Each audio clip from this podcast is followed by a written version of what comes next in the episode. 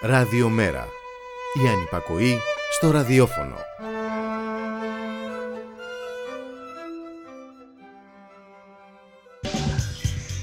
Μεταβάσεις. Η εκπομπή κίνησης ιδεών του Κέντρου Μετακαπιταλιστικού Πολιτισμού.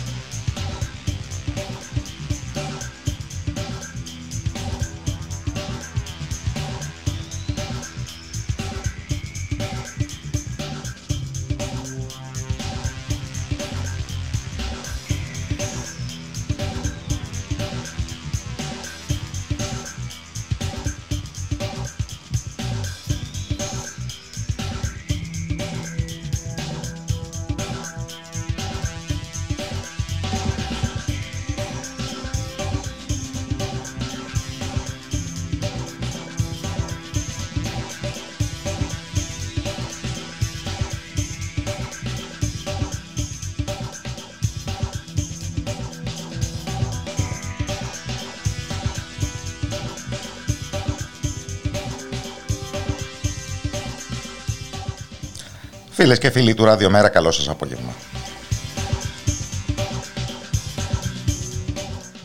Κώστας Ράπτη στα μικρόφωνα, Γιώργος Νομικός στη ρύθμιση του ήχου.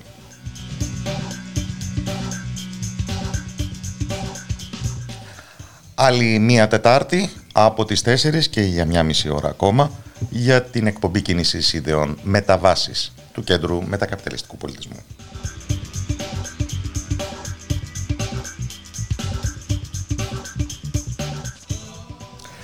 Πράγα είναι μόνη.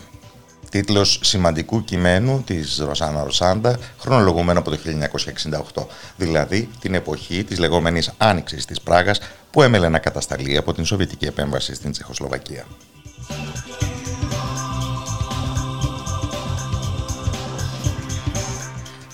Αξίζει να ανατρέχουμε στα κείμενα αυτής της σημαντικής αγωνίστριας και θεωρητικού, αυτής της πιστής θηγατέρα της Ιταλικής αντιφασιστικής αντίστασης, που όμως έμεινε τόσο δεκτική στα νέα μηνύματα που έμελε να φέρουν τα κινήματα των επόμενων δεκαετιών και το πνεύμα του Μάη του 68.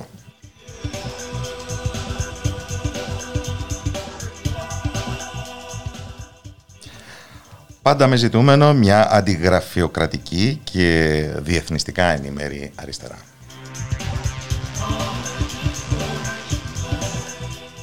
Και ανακαλεί ο νους τον τίτλο αυτού του εμβληματικού κειμένου τούτες ακριβώς τις μέρες όπου και η Παλαιστίνη είναι μόνη. Ίσως ακόμα περισσότερο και από την πράγα της ψυχροπολεμικής εποχής.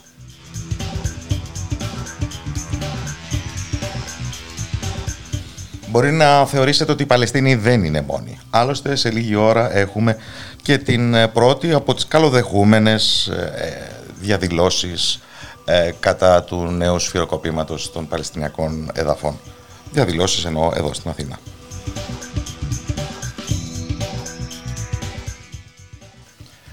Το ότι είναι καλοδεχούμενες όμως δεν σημαίνει ότι θα πρέπει να κρύψουν από τα μάτια μας το γεγονός ότι αν αναχθούμε στην μεγάλη παγκόσμια εικόνα η Παλαιστίνη είναι περισσότερο μόνη από ποτέ.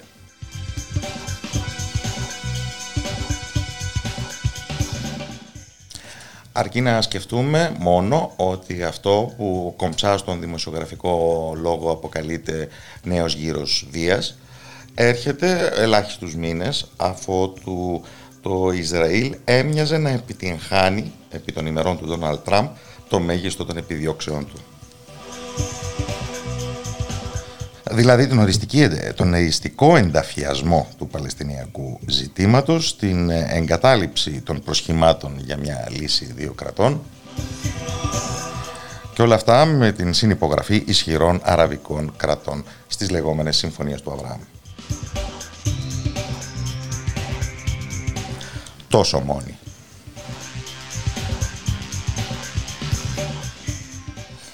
Και άλλωστε η κατέχουσα δύναμη έχει τον ε, έλεγχο όχι μόνο της κλιμάκωσης της έντασης σε χρόνους και σε βαθμούς που επιθυμεί, αλλά πολύ περισσότερο της εικόνας. της εικόνας που κρατάει έξω από το οπτικό μας πεδίο ημών των καταναλωτών ειδησιογραφίας του δυτικού κόσμου κρατάει λοιπόν έξω από το ραντάρ μας την ε, καθημερινότητα της ε, καταπίεσης και ε, της αποστέρησης των Παλαιστινίων και από τη γη τους κάθε μέρα και από λίγο και από τα δικαιώματά τους. Αυτό είναι μια μορφή βίας που δεν προορίζεται να προσπεράσει το κατόφλι της προσοχής μας. Ούτε οι αυθαίρετες συλλήψεις. Ούτε οι φόνοι εν τέλει όταν δεν ξεπερνούν ένα ορισμένο επίπεδο. Για να λάμψουν τα φλάς των καμερών όταν θα έχει η επιλεγή η στιγμή της κλιμάκωσης και όταν θα καταβγάζουν τις τηλεοπτικές μας οθόνες οι ρουκέτες της Χαμάς εναντίον των Ισραηλινών αστικών κέντρων. Αλλά το κάδρο αυτό είναι πειραγμένο, επιτρέπετε μου κρύβει πολλά, πάρα πολλά από αυτό που είναι πάντα το κρισιμότερο σε οποιαδήποτε πληροφορία. Τα συμφραζόμενα. Αλλά θα επανέλθουμε στο ζήτημα.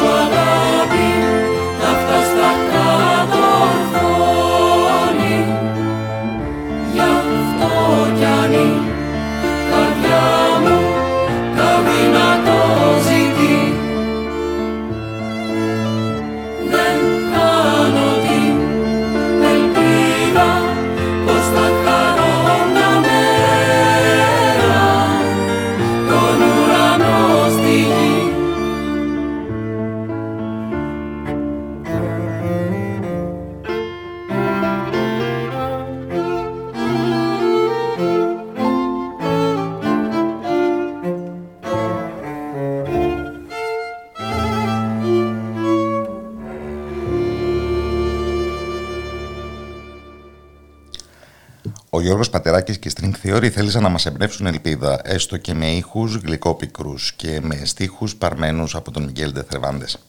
Εμείς πιάνουμε το νήμα από εκεί που το αφήσαμε στην εισαγωγή της εκπομπής. Έτσι όπως μας προβλημάτιζαν τα όρια της εικόνας που φτάνει μέχρι τους τηλεοπτικούς μας δέκτες για την κατάσταση στην Παλαιστίνη. Και όπως ανακαλούμε αυτή τη στιγμή το πολύ συζητημένο I can't breathe δεν μπορώ να αναπνεύσω που εν προκειμένου μοιάζει να περιλαμβάνει έναν ολόκληρο λαό.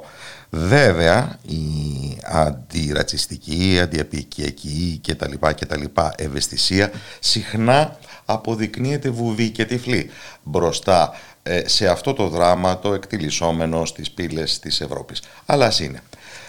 Παίρνω αφορμή από τα όσα συζητούμε για την ανάγκη να βρούμε χώρους αναπνοής, ε, για την ε, ανάγκη να βρούμε ανοίγματα και απευθύνομαι σε μια επαγγελματία του χώρου και της εικόνας, γιατί σήμερα στην εκπομπή του ΜΕΤΑ μας αντιστοιχεί να περιευτολογήσουμε χωρίς ιστολές. Είναι η παραμονή των ψηφιακών εγγενείων του Κέντρου Μετακαπιταλιστικού Πολιτισμού και γι' αυτό καλωσορίζω την πρόεδρο του ΜΕΤΑ, Δανάη Στράτου. Καλό απόγευμα από το Ράδιο Μέρα. Καλησπέρα Κώστα. Ε... Χαίρομαι που είμαι μαζί σου γιατί είναι και η πρώτη φορά που βγαίνω στο Ράδιο του Μέρα. Με την ευκαιρία των αυριανών εγγενείων. Τα οποία εγγένεια, στο εξηγήσουμε ευθύς αμέσως, θα έχουν μορφή υβριδική, δηλαδή. Ε, δηλαδή αναγκαστικά και λόγω των συνθήκων με, με τον κορονοϊό ε, θα θέλαμε πολύ να κάνουμε τα εγγένεια σε ένα θέατρο ή σε έναν εξωτερικό χώρο ζωντανά με συνδυασμό ε, performances, καλλιτεχνικών δρόμενων, καλεσμένων κτλ. Όπου αυτό βέβαια δεν ήταν εφικτό. Και έτσι θα κάνουμε ένα συνδυασμό, ένα ευρυδικό όπως το είπες, μια παρουσίαση ψηφιακή ας το πούμε, που όμως θα ακολουθήσει και η ζωντανή ε, press conference, δηλαδή θα βρεθούμε εμείς του Κέντρου Μετακαπιταλιστικού Πολιτισμού στο Θέατρο Ηλίσια, όπου γίνανε και κάποιες από τις λήψεις και θα μιλήσουμε ζωντανά από εκεί με τον κόσμο. Θα παρακολουθήσει δηλαδή αυτοί που ενδιαφέρονται τα ψηφιακά εγγένεια, δηλαδή ένα βίντεο κάτι λιγότερο από μία ώρα ή γύρω στη μία ώρα που έχουμε ετοιμάσει ε, με, τη, με, το, με τις εξηγήσεις τις δικές μας, το τι είναι το κέντρο μας και τι σκοπούς έχει όλα αυτά που θα περιλάμβανε μια διαζώση εκδήλωση. Τα καλλιτεχνικά δρόμενα, ναι, mm. ακριβώς, ακριβώς. Το οποίο αμέσως, αμέσως μας φέρνει στη διφυή φύση του Κέντρου Μετακαπιταλιστικού Πολιτισμού που αποτυπώνεται και στον τίτλο του, δηλαδή στην επιλογή της λέξης πολιτισμός. Γιατί; Ε, όπως είπες και πριν, ε, ξεκινώντας να με συστήνεις, ε, δυστυχώς... Ε, βασικά να το μην ξεκινήσουμε το δυστυχώς, αλλά με το τι είναι η δουλειά του καλλιτέχνη και του πολιτισμού γενικότερα τι, τι κάνουμε εμείς, αφουγκραζόμαστε την κοινωνία και όλα αυτά τα πράγματα που συμβαίνουν, που είπες πολύ τραγικά συμβαίνουν γύρω μας αυτή τη στιγμή, στη Μεσόγειο, στην Παλαιστίνη, στην ίδια μας τη χώρα παντού. Ε, εμείς αφουγκραζόμαστε αυτά τα προβλήματα και την κοινωνία και μετά διηγούμαστε και προσπαθούμε να βρούμε διεξόδους και να οραματιστούμε έναν καλύτερο κόσμο. Σκοπός του, του κέντρου μας ακριβώς είναι από τη μία να, να ερευνά, να διερευνά την κατάσταση στην οποία βρίσκεται η κοινωνία μας και από την άλλη να προτείνει μέσα από τα δράσεις του πολιτισμού ε, διεξόδους. Πώς μπορούμε να οραματιστούμε τον κόσμο μας εκ νέου. Γιατί αυτό είναι αυτό που ζητάτε αυτή τη στιγμή. Αυτή τη στιγμή εμείς πιστεύουμε πως βρισκόμαστε σε ένα μετέχμιο ε, σε μια καινούρια φάση πρέπει να ο καπιταλισμός αυτό υπονομεύεται με χίλιους τρόπους. Η σαλίδα μεταξύ των φτωχών και των πλούσιων... Ε, ε, ε, Δεν νομίζω ότι είχε αντίστοιχο στην ανθρώπινη ιστορία. Θα πρέπει να ψάξουμε σε κάποιες αυτοκρατορίε του παρελθόντο για να δούμε. Και ειδικά αυτό φάνηκε. Φάνηκε έτσι πολύ και τώρα με τον κορονοϊό, ο οποίος βασικά τι έκανε, έφερε στην επιφάνεια προβλήματα που ήδη υπήρχαν και τα έδειξε πιο έντονα, τα ανέδειξε. Τα υποκείμενα κοινωνικά νοσήματα. Ακριβώς, ακριβώς, ακριβώς. Δηλαδή, είδαμε ανθρώπους και εταιρείες βασικά, όπως είναι η Amazon, η Facebook, να πλουτίζουν σε απίστευτο βαθμό και οι άνθρωποι περισσότεροι να χάνουν βέβαια τα εισοδήματά τους και να... Δεν ξέρω, ακόμα δεν ξέρω τι θα δούμε βέβαια γιατί ακόμα αυτή η ιστορία εξελίσσεται. Ναι, αλλά ο θεωρητικός λόγος και η καλλιτεχνική δουλειά, το το ποίημα και το επιχείρημα, να το πούμε σχηματικά, ότι μιλούν πολύ διαφορετικά λεξιλόγια και αναρωτιέται κανείς κατά πόσον αυτά είναι συμβατά. Ε, για μένα είναι αλληλένδετα και είναι, το βλέπω έτσι εδώ και από την αρχή της δουλειάς μου. Δηλαδή πιστεύω ότι η τέχνη και η πολιτική, ας την πούμε, η έρευνα και η τέχνη πάνε μαζί. Δεν μπορεί να είναι ξεχωριστά. Δηλαδή, ο καλλιτέχνης δεν ε, γεννά ιδέες από τον αέρα, αφού γκράζεται, όπως είπαμε, την κοινωνία. Το ίδιο είναι και. Δηλαδή, και η έρευνα το ίδιο κάνει. Απλά εκφράζονται ή διηγούνται το αφήγημα με διαφορετικούς τρόπους. Αυτό είναι σημαντικό. Γιατί δεν σκέφτονται και όλοι οι άνθρωποι, δεν κατανοούν όλοι οι άνθρωποι με έναν τρόπο τον κόσμο.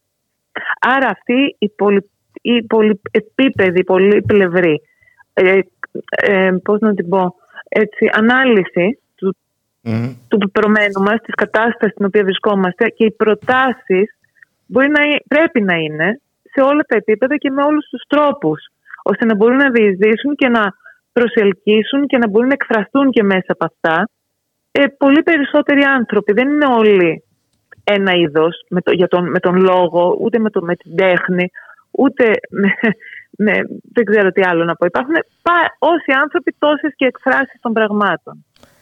Και στη σημερινή συνθήκη... Προσπαθούμε λοιπόν να προσεγγίσουμε με έναν ευρύ τρόπο και σε βάθος και σε πλάτος τα προβλήματα και να προτείνουμε πράγματα. Ας το πούμε πολυτροπικό. Στη σημερινή συνθήκη όμως επήγει η αναζήτηση ζωτικών χώρων. Και το λέω αυτό υπενισόμενος μια προηγούμενη ε, πρωτοβουλία που μπορεί να τη θεωρήσει κανείς και πρόδρομη του ΜΕΤΑ. Σε ευχαριστώ για αυτή την πάση, ας πούμε. Ε, πράγματι, από, την, από τότε που ξεκίνησε η, κρίση του, η οικονομική κρίση από το 2008, που έγινε παγκόσμια και μετά αυτή ακολουθήθηκε από πολλαπλές κρίσεις κοινωνικές, πολιτικές και όλες αυτές που ακόμα και βιώνουμε πολύ έντονα ακόμα δυστυχώς. Ε, είχα αρχίσει ακριβώς να, να σκέφτομαι το πώς, τι ρόλο μπορεί να παίξει η τέχνη και ο πολιτισμός ε, στην κατανόηση και στην ε, διαρεύνηση αυτών των πραγμάτων και, σε, και ως προς τις προτάσεις που μπορεί να γίνουν. Πώς μπορεί να φωτίσει δηλαδή μια διαφορετική γλώσσα, ένα διαφορετικό αφήγημα την κατανόηση σε αυτά τα θέματα. Και ακριβώς όπως λέει, ζωτικός χώρος δεν ήταν τυχαία επιλογή. Βέβαια, ακριβώς με έναν ειρηνικό τρόπο όπως την είχε χρησιμοποιήσει ο Χίτλερ, για μένα το πήρα και το πήγα από την ανάποδη.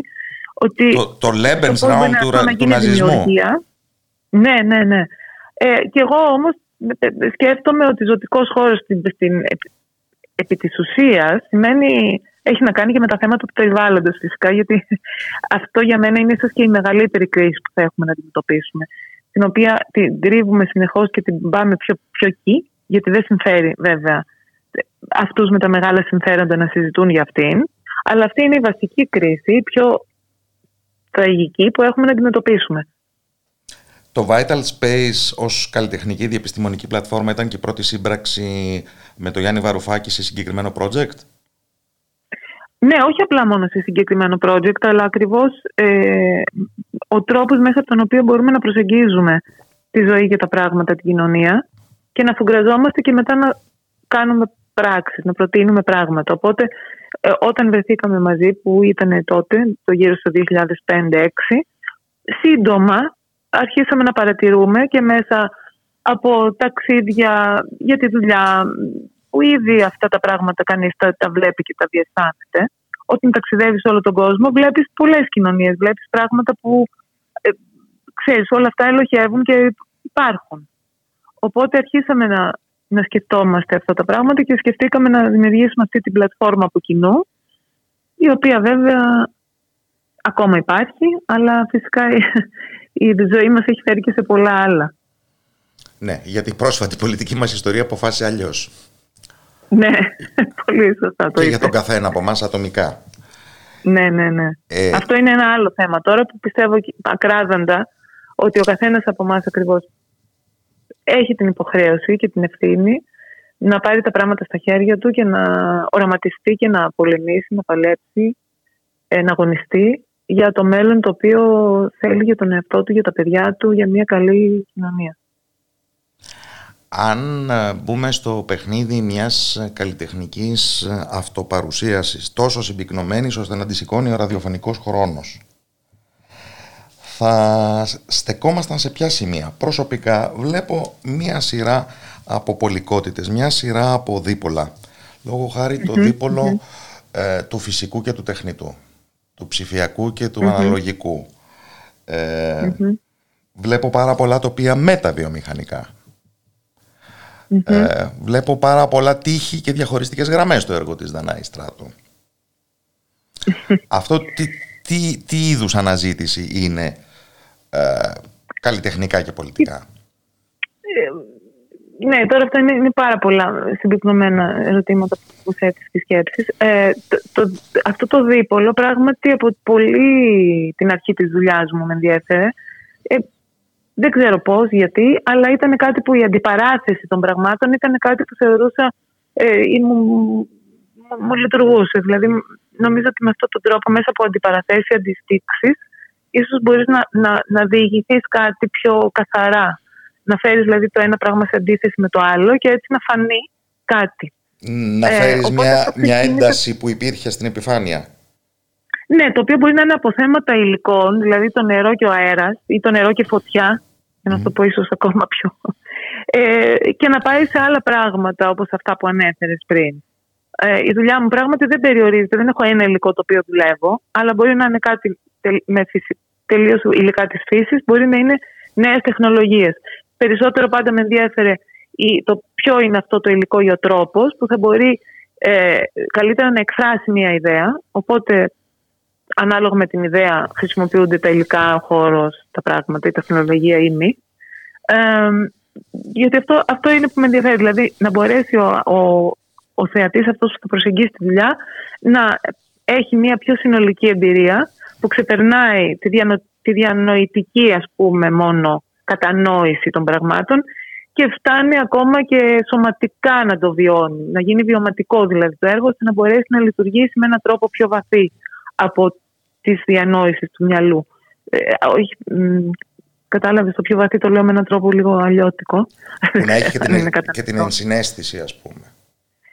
Ναι, Δηλαδή, πέρα από την λογική, της διανόησης, την ανάλυση, αυτό που λέμε και που το είπες και πριν νωρίτερα, που έχει να κάνει με την ποιήση, ας το πούμε. Αυτό που δεν εξηγείται, που δεν, που δεν πρέπει να εξηγηθεί, απλά ο άλλος το ξέρει μέσα του.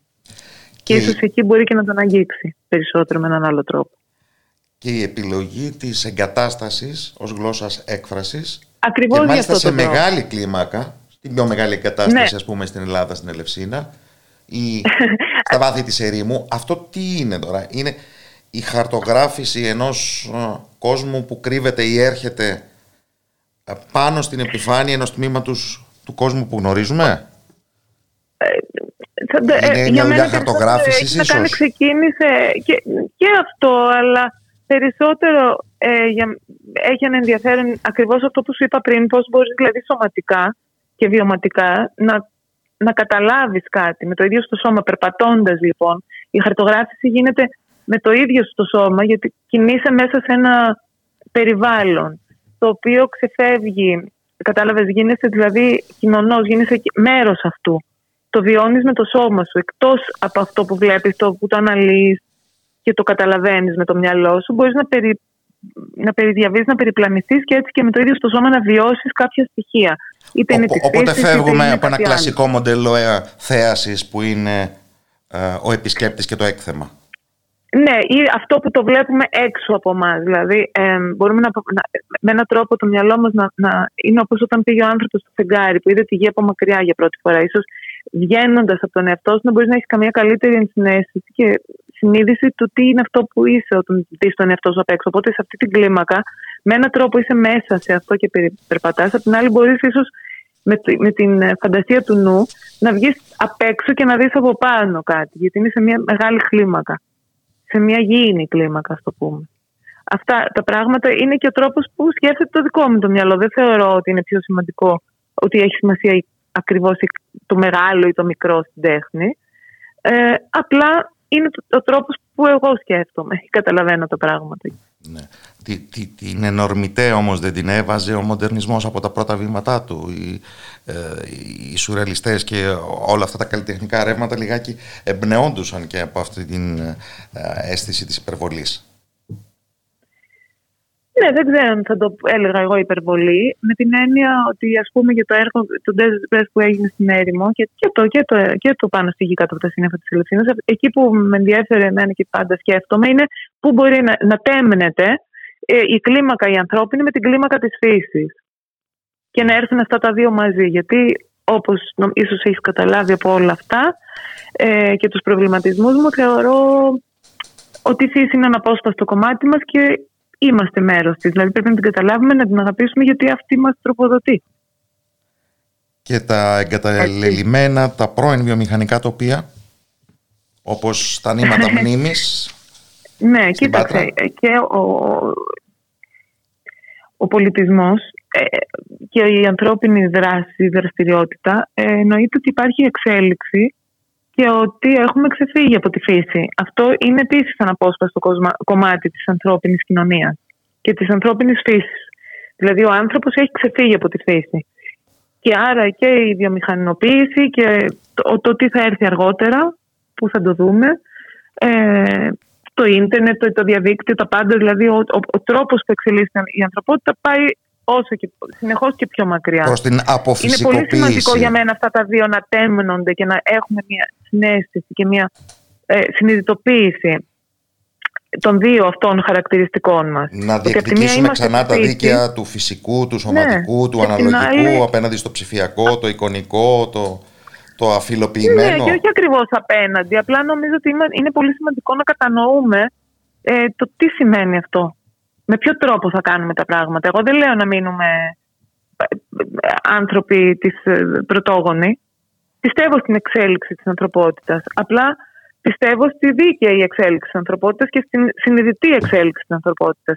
Όχι στην απληστία η οποία διέπει ε, μέχρι τώρα τον τρόπο που εξελίσσεται ε, από την βιομηχανική εποχή και μετά, έτσι, η ανθρωπότητα διότι δυστυχώς έχει επικρατήσει αυτό το πράγμα. Και αυτό, αυτή τη στιγμή, αν βρισκόμαστε σε ένα μετέχνιο και σε μια δυστοπία, πιθανή δυστοπία για το μέλλον πολύ χειρότερη, γιατί μιλάμε για μετακαπιταλισμό, γιατί, ε, αυτή τη στιγμή υπάρχει μια κρίση έτσι, του συστήματος αυτού.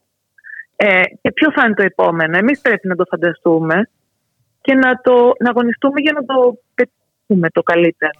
Γιατί αλλιώς μπορεί να βρεθούμε σε μια πολύ χειρότερη δυστοπία από τη σημερινή, την τάση τη σημερινή την οποία φαίνεται ότι διανύουμε. Και ώρες-ώρες είναι δέσμια η ίδια η λοιπόν, φαντασία εγώ λατρεύω μας. τα βιομηχανικά τοπία. Λατρεύω τα βιομηχανικά τοπία και τα εγκατελειμμένα. Και, απλά όταν μου, έχω την ευκαιρία να δουλέψω εκεί, ακριβώς θέλω να ενισχύσω το, ε, ε την, την, την, την, ε, πώς να το πω, την κατανόηση του τι σημαίνει αυτό.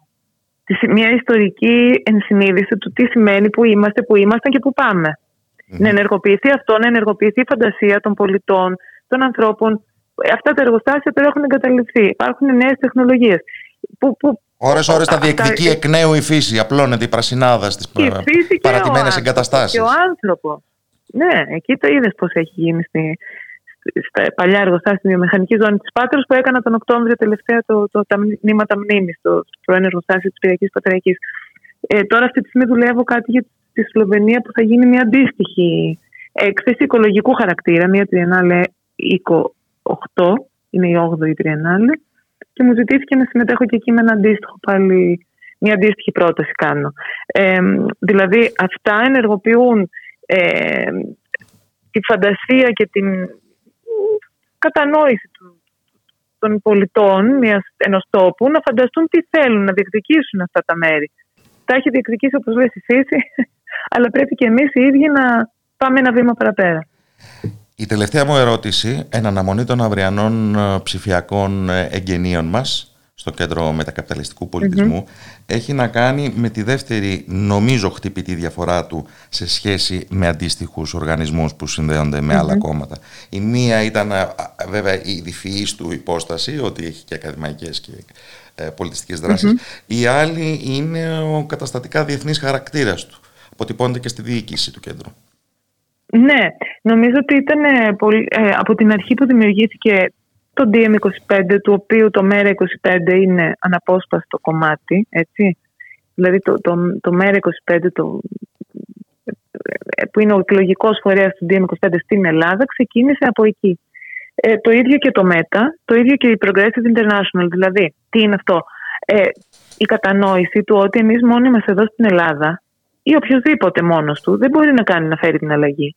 Έχει σημασία να λειτουργήσουμε συνολικά, να αγωνιστούμε για τη δημοκρατία, για τη διαφάνεια και ειδικά η Ευρώπη τις τελευταίες δεκαετίες ε, έχει δείξει ότι ε, έχει, βρίσκεται σε μια συνεχόμενη κρίση και δεν δείχνει να έχει έτσι σκοπό ενώ η Ευρωπαϊκή Ένωση ε, να πάρει την ευθύνη και να προχωρήσει έτσι πιο δυναμικά και πιο γενναία προς μια κατεύθυνση που θέλουν οι πολίτες. Ε, το DM έτσι ξεκίνησε και το ΜΕΡΑ25 και γι' αυτό το λόγο ε, πιστεύουμε πάρα πολύ στην, στην, ε, και, και στις ευρωπαϊκές συνέργειες αλλά και στις διεθνείς γιατί πρέπει όλες οι προοδευτικές δυνάμεις της Ευρώπης και του κόσμου να ενωθούν ε, γιατί βλέπουμε ότι οι αντίθετες δυνάμεις ε, μια χαρά λειτουργούν έτσι και πετυχαίνουν. Εμείς του προοδευτικού χώρου δυστυχώς υπάρχει ένα χάος, δεν μπορούμε να συνεννοηθούμε. Υπάρχει μια προσπάθεια λοιπόν μέσω του DM του Progressive International και του MERA25 να, ε, να δημιουργήσει τις συνέργειες αυτές που θα επιτρέψουν ε, την προοπτική ε, των προοδευτικών δυνάμεων να, να μπορέσουν να, ε, να προωθηθούν και να υπάρξουν. Με συζήτηση περί μοναξιάς άρχισε αυτή η εκπομπή. Πάλι εκεί καταλήγουμε κατά μία έννοια. Ευχαριστώ θερμά την ε, Πρόεδρο του Διοικητικού Συμβουλίου του Κέντρου Μετακαπιταλιστικού Πολιτισμού Δανάη Στράτου. Ραντεβού στα αυριανά ψηφιακά μας εγγένεια από το κανάλι του Μέτα στο YouTube και το Facebook. Καλό απόγευμα από το Ραδιομέρα. Γεια σας. Καλό βράδυ.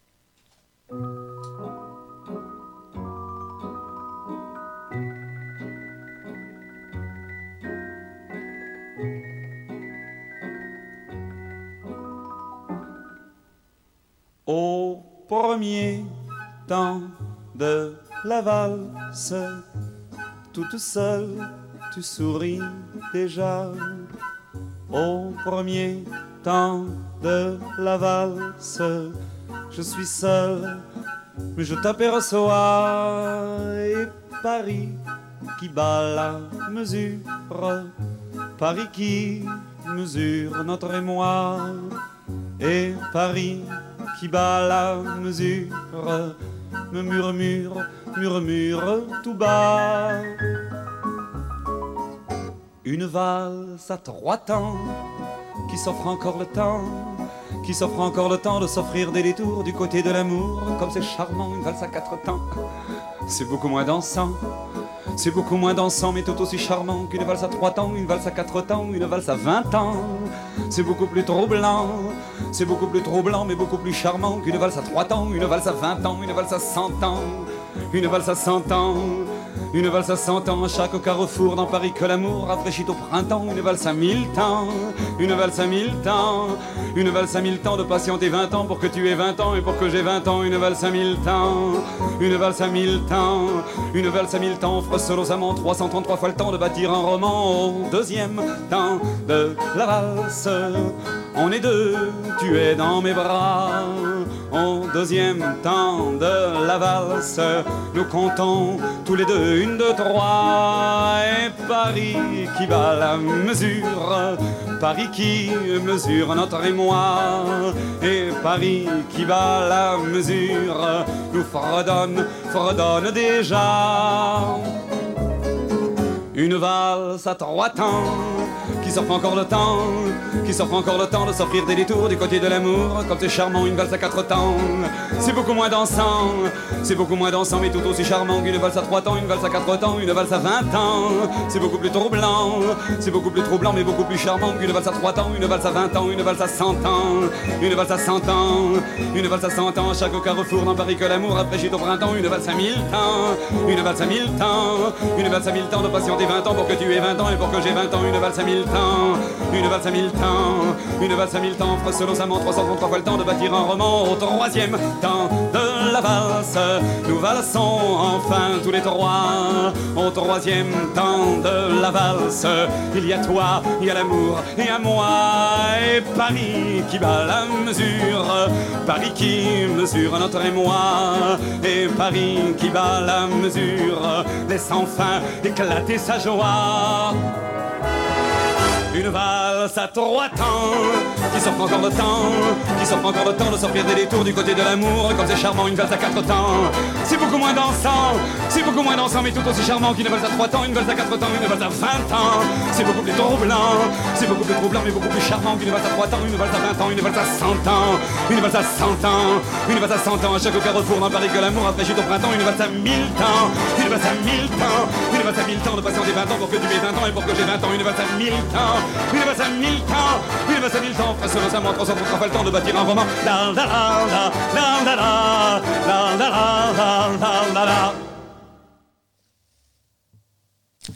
Σκοπό είχαμε να σταθούμε σήμερα στην εκπομπή σε μια σημαντική νομίζουμε επέτειο τη συμπλήρωση αυτές τις ημέρες 40 χρόνων ακριβώς από την πρώτη εκλογή στην Προεδρία της Γαλλικής Δημοκρατίας του Φρανσουά Μιτεράν, επικεφαλής τότε μιας συγκυβέρνησης σοσιαλιστών και κομμουνιστών. Και είναι πραγματικά ένα μεγάλο ιστορικό ορόσημο για αυτήν την έτσι κι κρίσιμη για τα ευρωπαϊκά πράγματα χώρα. Η, τα 40 χρόνια της έναρξης της εποχής Μιτεράν με την τόσο, με τον τόσο αμφιλεγόμενο οπωσδήποτε απολογισμό όσο περισσότερο απομακρυνόμαστε από τους ενθουσιασμούς εκείνων των ε, πρώτων ημερών. Αλλά μοιάζει σαν η τωρινή Γαλλία ενώ συζητάμε να έχει να κάνει περισσότερο με αυτήν του 1958 ή του 1962 όταν ε, δηλαδή εν μέσω ενός ιονή πραξικοπήματος ιδρυόταν η Πέμπτη Γαλλική Δημοκρατία και ερχόταν και πάλι στα πράγματα ο Σαρλ Ντεγκόλ και όταν οι δυσαρεστημένοι στρατηγοί του επιχειρούσαν να τον ανατρέψουν για την ε, συνθηκολόγηση στην Αλγερία. Ε, ο συνειρμός προκύπτει από το μέγα γεγονός των τελευταίων ημερών ότι δηλαδή στην Γαλλία έχουμε αλλεπάλληλες πλέον συλλογικές εμφανίσεις στρατιωτικών στην αρχή λιγότερων και ανωτάτων και αποστράτων, τώρα περισσότερων και ε, χαμηλόβαθμων ακόμα και εν ενεργεία, στρατιωτικών οι οποίοι κρούδουν τον κόδωνα του κινδύνου προς μεγάλη ικανοποίηση της Μαρίν Λεπέν για επαπειλούμενο εμφύλιο πόλεμο στην σημερινή Γαλλία. Είναι αυτή η κυριότερη απειλή ή μήπως από την άλλη θα έπρεπε να θεωρήσουμε ότι υπάρχει απειλή για την ίδια την ε, δημοκρατία από τους λαλίστατους και τόσο φιλόδοξους αυτούς νυν και πρώην στρατιωτικούς. Το ερώτημα θέλω να το απευθύνω στον κύριο Μανώλη Κοζαδίνο, ψυχίατρο και συνδικαλιστή από τη Μασαλία. Καλό μεσημέρι, είναι ακόμα μεσημέρι στη Μασαλία, από το Ράδιο Μέρα. Ναι, γεια σας, ε, καλημέρα σας, ε, ευχαριστώ πολύ για την πρόσκληση. Ε, αναφέρατε τα δύο αυτά γεγονότα βέβαια τα οποία ε, αντιδιαμετρικά εμφανίζεται το ένα το άλλο. Το πρώτο ε, πρόκειται για μία ανίκη του γαλλικού λαού το 81 ενώ σήμερα ε, αυτό που εμφανίζεται ζωφερά το προσκήνιο είναι το ενδεχόμενο μιας ε, μεγάλης ήττας για τη δημοκρατία.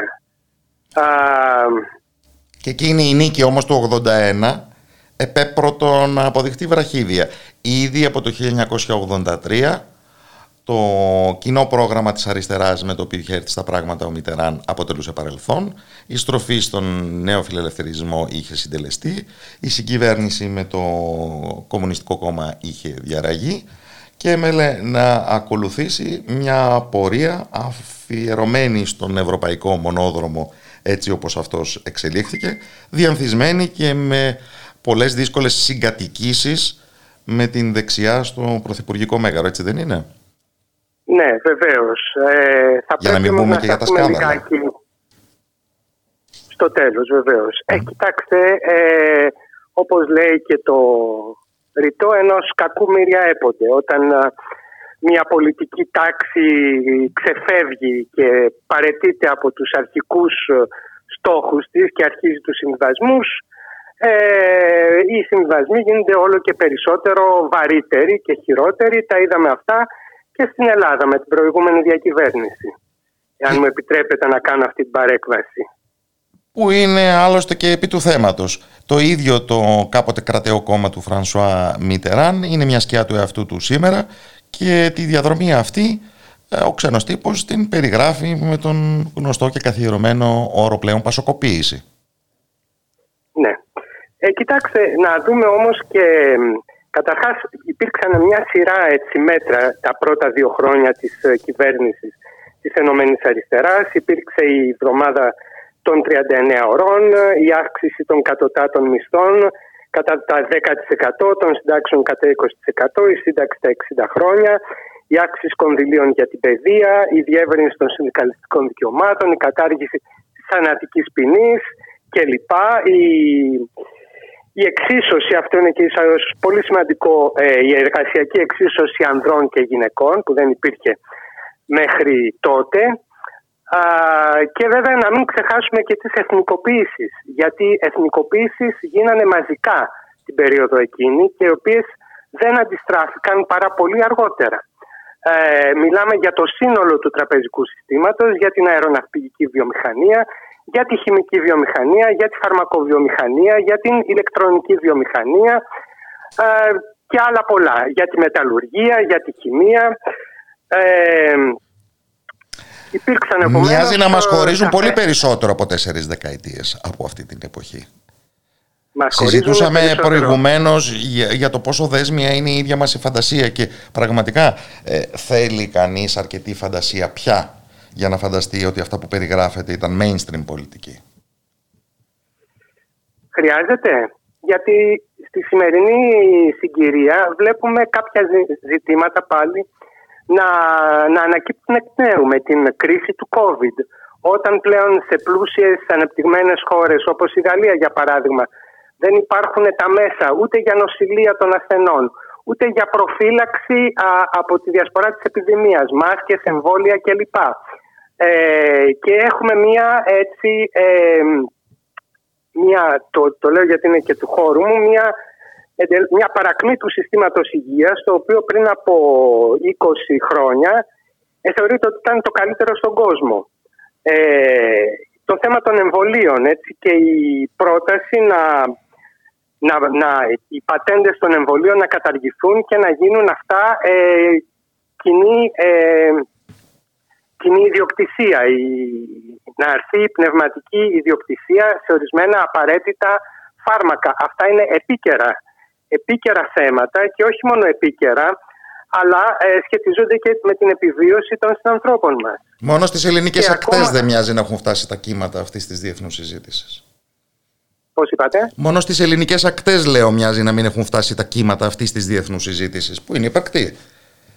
Ε, αυτό, σε αυτό βέβαια έτσι την ευθύνη τη φέρει ο ελληνικός δημοσιογραφικός κόσμος ο οποίος έχει κάνει την επιλογή να σκεπάσει τη χώρα με ένα πέπλο σιωπής.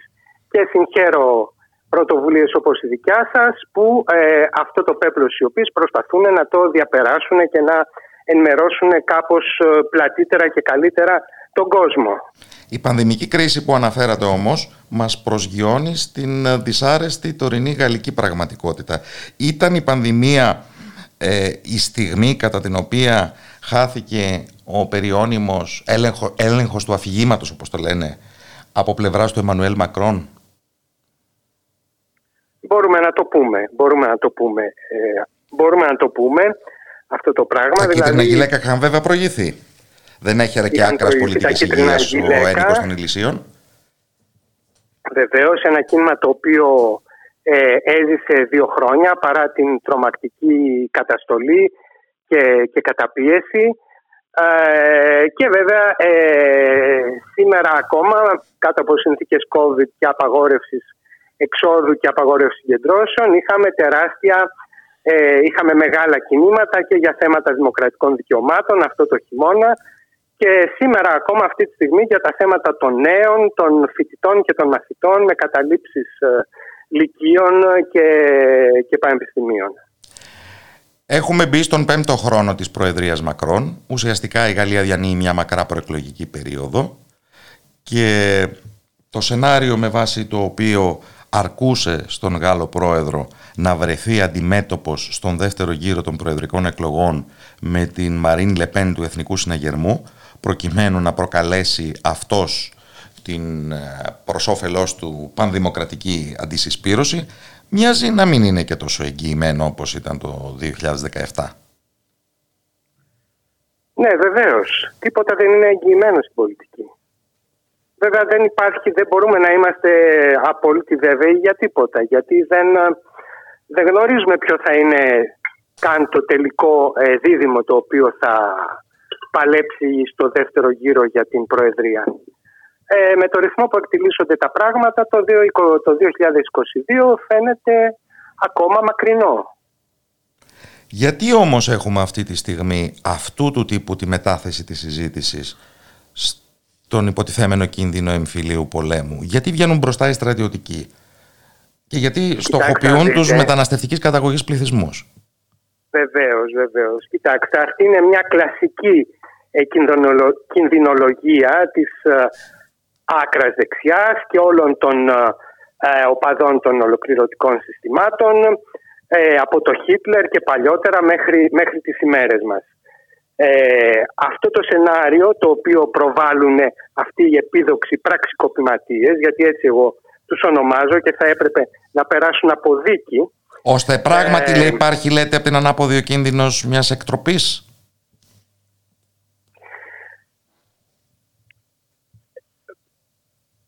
Κοιτάξτε να δείτε, θα σας πω τι συμβαίνει. Ε, το, πρώτο, το πρώτο κείμενο το, το υπέγραψε ένας αριθμός ε, αποστράτων στρατιωτικών, έτσι, που ε, συγκριτικά με το, με, το, με, το, με το μέγεθος του γαλλικού στρατού ε, είναι, πρόκειται για μειοψηφία.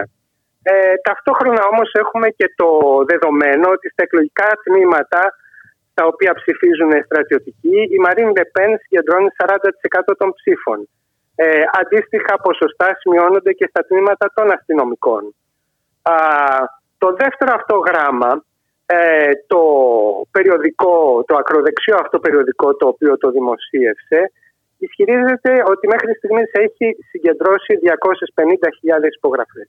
250.000 από ενστόλους; Όχι, ε, γενικα ε, δεν, τα ονόματα δεν έχουν ανακοινωθεί δήθεν υπό το πρόσχημα έτσι, πώς να το πούμε, της προστασίας των αυτών που υπογράφουν ε, θα μπορούσε να θεωρηθεί και σαν μεγάλη, μια μεγάλη μπλόφα όλη αυτή η ιστορία. Ε, πλην όμως πολιτικές στοχεύσεις υπάρχουν ε, πολλών ειδών. Ε, να το δούμε κάπως ευρύτερα και να να δούμε καταρχάς ότι επιχειρείται μια μετάθεση από το μείζον πρόβλημα της Γαλλίας το οποίο είναι ε, η, η υγειονομική και η συνεπακόλουθη μέγιστη οικονομική κρίση της οποίας ε, τα αποτελέσματα ε, ακόμα και αν μπορούμε να, να προβλέψουμε κάποια πράγματα δεν έχουν πλήρως ξεδιπλωθεί δεν έχουν πλήρως ξεδιπλωθεί και είναι πάρα πολύ δυσίωνα. Να μετατεθεί λοιπόν ε, ο πολιτικός διάλογος από το θέμα της ε, κοινωνικής και πολιτικής κρίσης στο θέμα της υποτιθέμενης αντίθεσης μεταξύ μουσουλμανικού και μη μουσουλμανικού γαλλικού πληθυσμού. Δηλαδή ε, αυτοί οι οποίοι προωθούν τον εμφύλιο πόλεμο είναι ακριβώς αυτοί οι οποίοι εμφανίζονται ε, ως εκείνοι οι οποίοι θα μας σώσουν από τον εμφύλιο πόλεμο. Κλασικά ε, σχήματα αυτά τα έχουμε δει με όλους τους επίδοξους δικτάτορες. Ε, το πλέον όμως ε, δυσίωνο σε όλη αυτή την, ε, το σκηνικό είναι και ότι η μερίδα του υποτιθέμενου ε, δημοκρατικού τόξου συμπλέει με αρκετές από τις θέσεις των ακροδεξιών όταν πρόκειται να τοποθετηθούν σε σχέση με την θέση των μειονοτικών ομάδων στη Γαλλία γιατί υπάρχουν όπως και σε κάθε κοινωνία. Ποιους εννοείται το κόμμα των Ρεπουμπλικανών; Ενώ ακόμα και ανθρώπους μέσα από το Σοσιαλιστικό Κόμμα ε, οι οποίοι όχι μόνο ε, αντέδρασαν πολύ χλιαρά ε, σε αυτό το που συνέβη στο, στην επίθεση αυτή της άκρας δεξιάς, η οποία δεν είναι μοναδική, έχουν προηγηθεί και άλλες, ε, μετατίθοντας το ζήτημα λέγοντας ότι ε, για αυτά που συμβαίνουν ευθύνονται και ε, αυτοί τους οποίους ονομάζουν ακραίους αντιρατσιστές. Ε, είναι βέβαια ένα σχήμα οξύμορο, πώς μπορείς να είσαι αντιρατσιστής και ακραίος. Και άλλο ένα ακόμα πλέον οξύμορο σχήμα. Ο Ισλαμοαριστερισμός. Ο Ισλαμοαριστερισμός, βεβαίως. Ε, έχουμε να κάνουμε δηλαδή με μια μαζική επιχείρηση χειραγώγησης των, των μαζών ε, ούτως ώστε να απομακρυνθεί το, η προσοχή τους από αυτά τα οποία πραγματικά αυτή τη στιγμή ε, απειλούν τη Γαλλία. Δηλαδή την οικονομική και την κοινωνική κρίση με την επακόλουθη φτώχεια και μεγάλη όξυνση των ανισοτήτων. Μα τη μετάθεση αυτή που λέτε δεν την πραγματοποιεί, δεν την επιχειρεί πρώτη η Προεδρία Μακρόν και η κυβέρνηση; Βεβαίως, έτσι. Αυτός δεν άνοιξε την ε, συζήτηση για το γαλλικό Ισλάμ. Ο Υπουργός του των Εσωτερικών δεν έφτασε σε μια τηλεοπτική αντιπαράθεση να καταγγέλει την Μαρίν Λεπέν αυτοπροσώπως ότι είναι soft σε αυτά τα θέματα. Ακριβώς, ακριβώς. Ακριβώς. Ε, αλλά και αυτά τα έχουμε δει στην ιστορία. Και, και ειδικότερα στην ιστορία της δεκαετίας του 30. Επομένως, ε, χρειάζεται μεγάλη επαγρύπνηση ε, πρέπει να κρατηθούμε όρθιοι.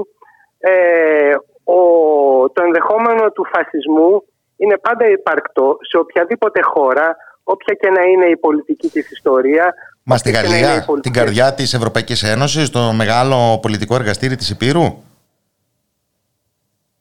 Κοιτάξτε, το θεωρώ όχι απλά απευκταίο ενδεχόμενο, αλλά ε, θα ήταν μέγιστη καταστροφή για την πολιτική κουλτούρα ολόκληρου του κόσμου εάν συνέβαινε μια τέτοιου είδους εκτροπή στη Γαλλία είτε στρατιωτική είτε κοινοβουλευτική. Όπερ και το ε, είτε και αστυνομική. Γιατί υπάρχει και, το, και αυτή η πλευρά του βαθέως κράτους ε, η αστυνομία η οποία... Δρά εξέλεγκτα ε, πλέον επί Μακρόν. Δρά ανεξέλεγκτα, ανεβάζει και κατεβάζει υπουργούς, ε, στοχοποιεί άτομα, ε, δημοσιογράφους τα μέσα κοινωνικής δικτύωσης ε, ναι. ναι. Ίσως δεν μας φταίει λοιπόν το πολιτικό περιθώριο. Ευχαριστώ θερμά τον κύριο Μανώλη Κοζαδίνο, ψυχίατρο από την Μασαλία. Καλό απόγευμα από την Αθήνα και το Ραδιομέρα. Ευχαριστώ πολύ και σε εσάς. Καλή σας μέρα.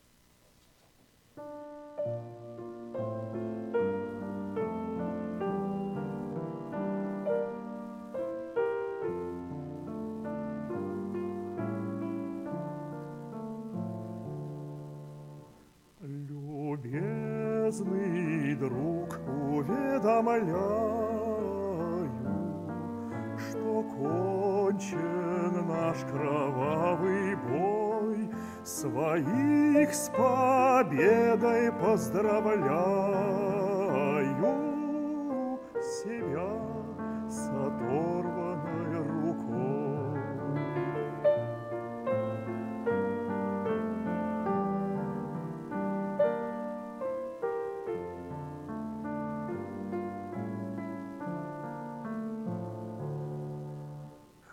Хотя мы много пострадали от перекрестного огня, но все разбили, все забрали. В груди две пули у меня. Я в лазарете умираю труп мой фельдшер купил, тебе червонец посылаю, что он за труп мне заплатил.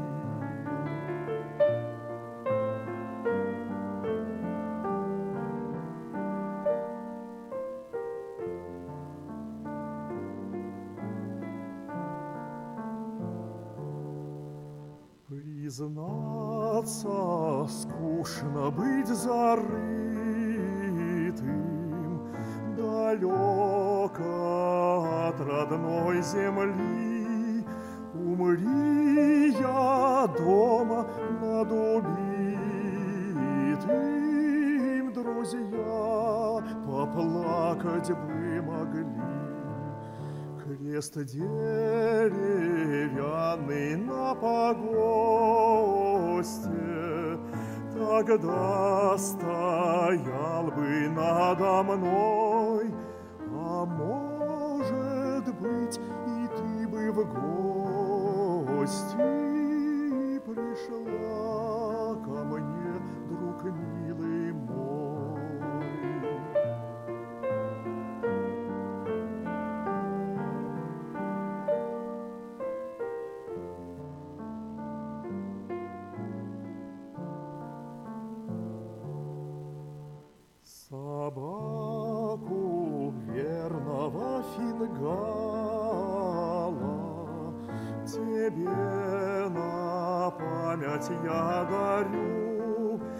Ласкай ее, и чтоб не знала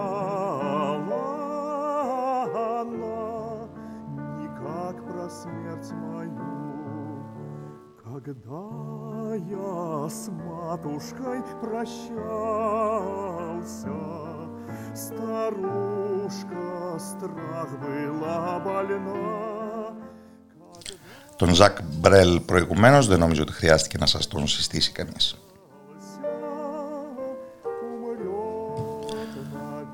Αλλά επειδή τα ρωσικά σας πιθανόν είναι φτωχά όπως και τα δικά μας, θα πρέπει να εξηγήσουμε ότι αυτό που τώρα ακούμε είναι ένα ρωσικό τραγούδι του 19ου αιώνα, βγαλμένο μέσα από τον εφιάλτη του Κρημαϊκού πολέμου.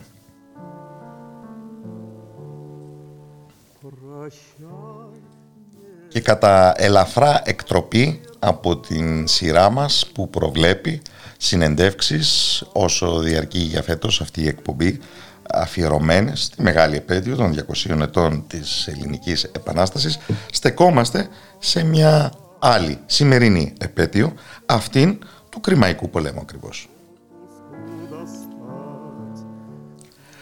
Στον οποίο κρίθηκαν πολλά για την τύχη και την θέση στον κόσμο του νεοσύστατου τότε ελληνικού βασιλείου. Και αντιφάσεις άλυτες ήδη από τον καιρό της Επανάστασης ήρθαν με τρόπο εντυπωσιακό στο προσκήνιο.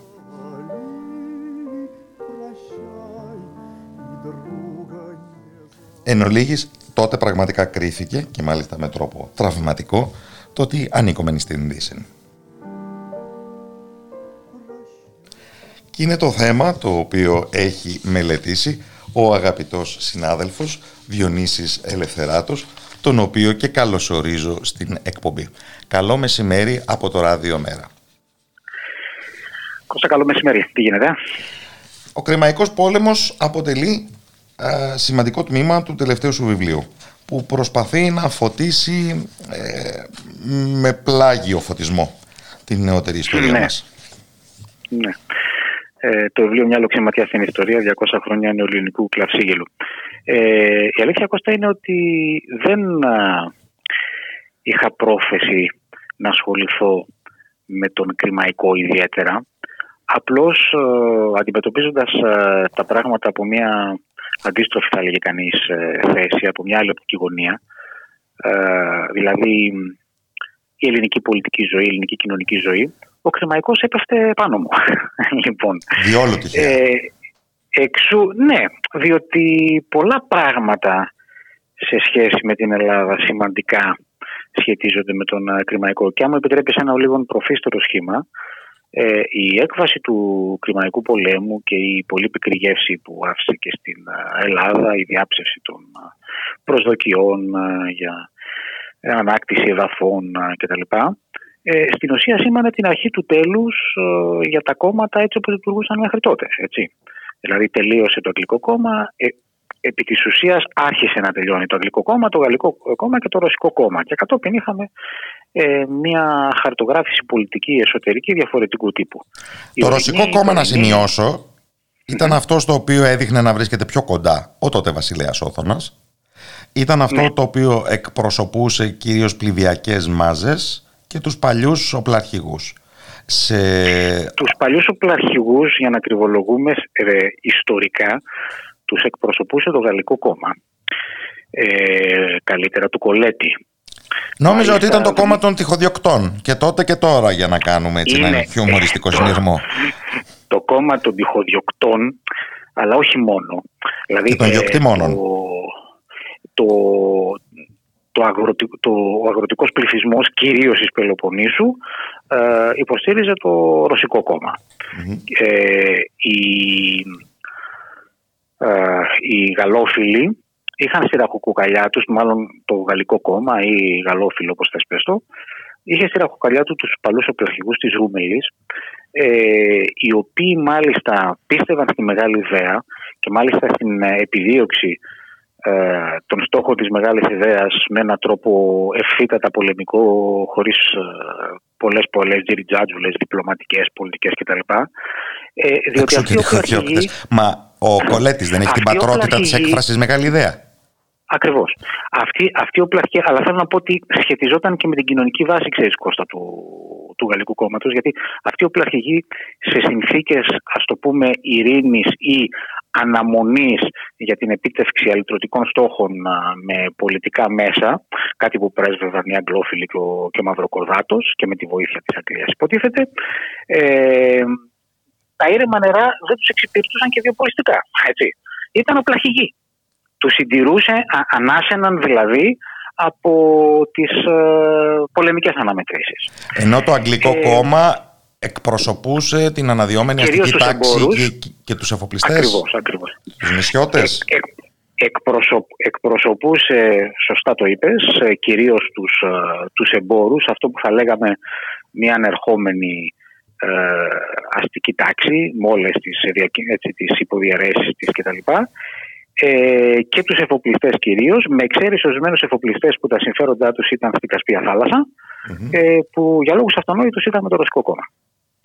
Ε, και αυτό που τελειώνουν... κινιόταν από τα μέσα και αναζητούσε τους προστάτες του προς τα έξω πρέπει να πούμε και όχι το αντίστροφο ε, μεταφραζόταν και ναι. σε πολιτισμική σύγκρουση Σα, σαν δίλημα ανάμεσα στα, στα παραδοσιακά ήθη και την μεγάλη ομόδοξη δύναμη και από την άλλη πλευρά τα εξεσπερίας φώτα; Ναι.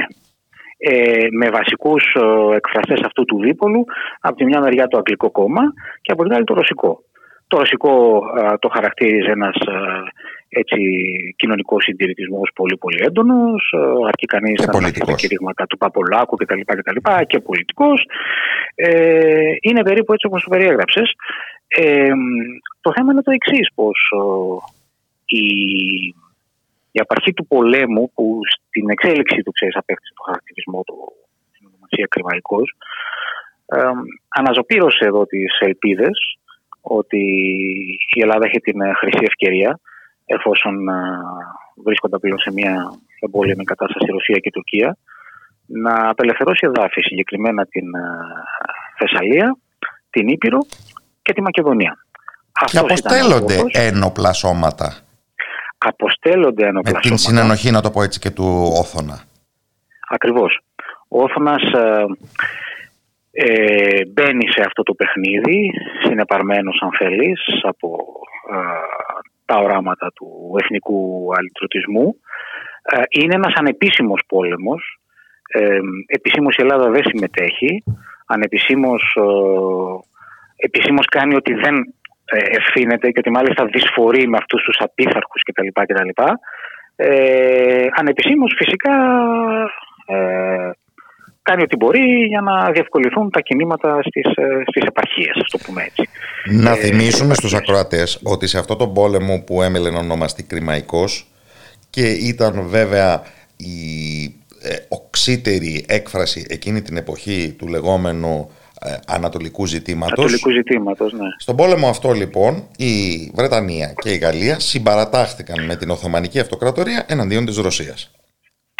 Ε, ίσως έχει κάποιο ενδιαφέρον να πούμε ποια ήταν η αφορμή mm-hmm. για αυτόν τον πόλεμο. Ε, ο, ο Σουλτάνος είχε παραχωρήσει τη φύλαξη των Αγίων Τόμπων στους Λατίνους μοναχούς, τους οποίους προστάτευε η Γαλλία, η Καθολική Γαλλία. Έως τότε τη συγκεκριμένη αρμοδιότητα είχαν οι προστατευόμενοι από την Ρωσία Ορθόδοξοι. Ε, τότε ο Τσάρος, ήταν ο Νικόλαος ο πρώτος, αξίωσε από τον Σουλτάνο, αυτό έγινε άνοιξη του 1953, του 1853, να εκχωρήσει και πάλι στη Ρωσία αυτό το δικαίωμα, να αναγνωρίσει δηλαδή στον Τσάρο το ελεύθερο να προστατεύει τις χριστιανικές εκκλησίες και τους χριστιανικούς πληθυσμούς. Η, η Οθωμανική Αυτοκρατορία Σουλτάνος υψηλή πύλη αρνήθηκε και τότε ο Ρωσικός στρατός εισέβαλε στις παραδονάδειε ηγεμονίες. Αυτό έγινε τον Ιούλιο του 1853. Αυτή ήταν η αφορμή. Ω αφορμή, Κώστα δεν εστερεί το βαρύτητας. Δεν ήταν δηλαδή αμεληταία σημασία η έρηδα ανάμεσα στους Ορθόδοξους και στους Καθολικούς Άγιους Τόπους. Ε, γιατί εκτός των άλλων οι προστάτες είχαν το πάνω χέρι στην κατοχή των προσκυνημάτων του Αγίου Τάφου. Μιλάμε για αρκετά χρήματα, έτσι. Αλλά η βαθύτερη αιτία του Ρωστορικού πολέμου, όπως ε, πολύ καλά γνωρίζεις και όπως ενδεχομένως πολλοί ακρότε και πολλές ακροάτε γνωρίζουν, ήταν κατά πολύ σοβαρότερη. Ήταν ε, το γεγονός πως ε, ο Τσάρος, ενθαρρυμένος και από την κατάπνιξη των επαναστάσεων το 1848-1849, θέλησε να ασχοληθεί με νέους όρους με το κεφαλαιόδες ανατολικό ζήτημα. Έκρινε πως είχε έρθει η στιγμή να περιοριστεί στην Ασία η παραπέουσα Οθωμανική Αυτοκρατορία, να διαλυθεί δηλαδή στα όποια ευρωπαϊκά ή και αφρικανικά εδάφια κτηνόταν ως τότε και κυρίως ε, να συγκροτηθούν μάλιστα μικρά έθνη, ε, μικρά εθνικά κράτη ας πούμε, στη θέση της Μεγάλης Αυτοκρατορίας και φυσικά το μεγάλο όνειρο ας πούμε, της Αγίας Πετρούπολης, τότε πρωτεύουσα ήταν η Πετρούπολη και όχι Μόσχα, μην το ξεχνάμε, να επεκταθεί η Ρωσία προς τον Νότο. Ε, ε, ο Τσάρος έκανε ένα άνοιγμα προς την Αγγλία. Πρότεινε δηλαδή μια λογική μοιρασιά. Να, ε, να συνενέσει η, η Ρωσία στην κατάληψη της Αιγύπτου εκ μέρους της Αγγλίας ε, και ως αντάλλαγμα το Λονδίνο να συνενέσει στη ρωσική κάθοδο στην Κωνσταντινούπολη. Το Δέλεαρ δεν τελεσφόρησε, ε, γιατί για το Λονδίνο και αργότερα για το Παρίσι η προοπτική μιας ρωσικής καθόδου ήταν άκρος ανισχυτική και προτιμούσαν χίλιες φορές ο μεγάλος ασθενής, που ήταν δηλαδή η Οθωμανική Αυτοκρατορία, να παραμείνει ε, αλόβητος, αρτιμελής. Ε, να πούμε το εξής, πως ε, αρχικά ο μεγάλος ενθουσιασμός ε, στην Ελλάδα, Κώστα, ε, υποδαβλίστηκε από το Ρωσικό κόμμα και τους Ρωσόφιλους. Ένα άρθρο το οποίο, ξέρεις, ε, αλίευσα του Νοεμβρίου του 1853 ε, θα μπορούσε να θεωρηθεί αφενός ως ο πρόγονος, ο ιδεολογικός όλων αυτών των, ε, των αντιλήψεων περί ξανθού γένους. Υπάρχει μάλιστα, ξέρεις, και, και συγκεκριμένη, ας το πούμε, έτσι, αποστροφή το ξαφών γένος, Ισμαήλ Τροπόση, την Ατάλο, Φωνετέρο, μετά των προνομίων κτλ. κτλ. Mm-hmm. Είναι ένα κείμενο το οποίο στην ουσία καλεί όχι απλώς σε, σε απελευθέρωση της Υπήρου, της Θεσσαλίας και της Μακεδονίας, αλλά σε ανασύσταση της Βυζαντινής Αυτοκρατορίας. Είναι ένα κείμενο που είχε γράψει ο Φαναριώτης ε, ε, Σούτσος, ο Παναγιώτης ε, Σούτσος. Ε, αλλά στο ίδιο κείμενο έβλεπε κανείς και τις αυταπάτες που χαρακτήριζαν την ε, στάση που θα τηρούσαν οι δυτικές δυνάμεις. Αυτές διαλύθηκαν πολύ γρήγορα με τον Πειραιά να τίθεται ναι, ναι, υπό ναι, αγγλογαλλική κατοχή και μάλιστα. Η Αγγλία, ακριβώς. Η Αγγλία διακηρυτεύεται, γράφει πέρα της ακυρότητα κατεγόμενη χώρας υπό των Οθωμανών. Διαβάζω πρόσφατα το ίδιο άρθρο. Ε, ουχή υπέρ της βασιλείας των Οθωμανών. Αυτή προτιμά τους χριστιανούς οψέπεται να αρπάσωσε την κυβέρνηση. Επομένως, άμα το ελληνικό γένος εγερθεί, όχι μόνο η Ατολή, αλλά και η Δύση ασπάζεται τον νόμο του, το κληρονόμο της αυτοκρατορίας των παλαιολόγων. Αυτές τι αυταπάτες βεβαίως μπορεί να τις δει κανείς και το 1919, έτσι δεν είναι, mm. και το 1974. Εγώ και μόνο ε, ανατριχιάζω στο ότι αυτή η σύγκρουση ξεκίνησε στην Παλαιστίνη, με αφορμή την Παλαιστίνη και εκτελήχθηκε στην Κρυμαία. Πόσο επίκαιρο από όπου και αν το δει κανείς. Η τελευταία μου ερώτηση αφορά το ρόλο των μέσων ενημέρωσης. Κάτι είπες για την κατάληψη, έτσι; Συγγνώμη, ε, αναφέρθηκες. Για την κατάληψη του Πειραιά. Του, ε, του, του Πειραιά και της Αθήνας μέχρι τα Πατήσια έφτασαν ε, οι δυνάμεις κατοχής τότε. Ε, και ένας από τους λόγους που βρήκα Κώστα μπροστά μου πολλές φορές στον Κρυμαϊκό πόλεμο είναι διότι σχετιζόταν με τη χολέρα του 1854. Που σκότωσε το 1 δέκατο του πληθυσμού της Αθήνας. Ακριβώς, το 1 δέκατο του πληθυσμού της Αθήνας. Είχε έρθει από γαλλικό πλοίο. Από γαλλικό πλοίο. Ε, ήταν άστοχοι με αλφα κεφαλαίο οι χειρισμοί που έκανε ο Ντετινάν, ο επικεφαλής των, των γαλλικών δυνάμεων, αλλά και ευρύτερα των, των αγγλογαλλικών θα λέγει κανείς. Ε, είχε δηλαδή το γενικό πρόσταγμα. Πρώτα πήγαν οι Γάλλοι, μετά προσθέθηκαν οι Άγγλοι. Ε, δηλαδή στην ουσία έκρυβαν τα πτώματα, ε, δεν, τή, δεν τήρησαν κάποια υγειονομικά πρωτόκολλα, θα τα λέγαμε στην ε, σύγχρονη ορολογία, που θα μπορούσαν να περιορίσουν το κακό. Ε, και το κακό δεν περιορίστηκε, όχι μόνο δεν περιορίστηκε, τελικά αφάνισε το 1 δέκατο της Αθήνας. Ε, είναι πραγματικά τραγικό. Ναι, αλλά η εφημερίδα η Εβδομάδα έλεγε Α, ότι αφού υπήρχε αυτό. χολέρα και σε άλλες χώρες μη κατεχόμενες, να μην το ναι, κάνουμε ναι. θέμα. Και εκτός από την εφημερίδα Εβδομάδα, υπήρχε και, και η αγγλόφιλη εφημερίδα Αθηνά. Υπήρχε και η αγγλόφιλη εφημερίδα Αθηνά, ε, η οποία έλεγε μια χαρά πάμε. Εντάξει, ε, ο ΔΕ Υπουργός Εσωτερικών Ρίγας Παλαμίδης έλεγε κατήντησε ασήμαντος ο αριθμός των νεκρών. Και όλα αυτά λίγες εβδομάδες πριν ε, σαρώσει τα πάντα η χολέρα. Ναι. Οι 3.000 ψυχές που χάθηκαν τότε, όπως προανέφερε, ήταν το 1 δέκατο του πληθυσμού της πρωτεύουσας. Ε, μα πραγματικά αρέσκεται η ιστορία ναι. να ομοιοκαταληκτεί. Αλλά ας μην κάνουμε θέμα τη χολέρα. Αυτό είναι μια διαχρονική ναι, ναι, ναι. συμβουλή για τα μέσα ενημέρωσης. Ευχαριστώ θερμά το Διονύση Ελευθεράτο. Καλό απόγευμα από το Ράδιο Μέρα. Να είσαι καλά.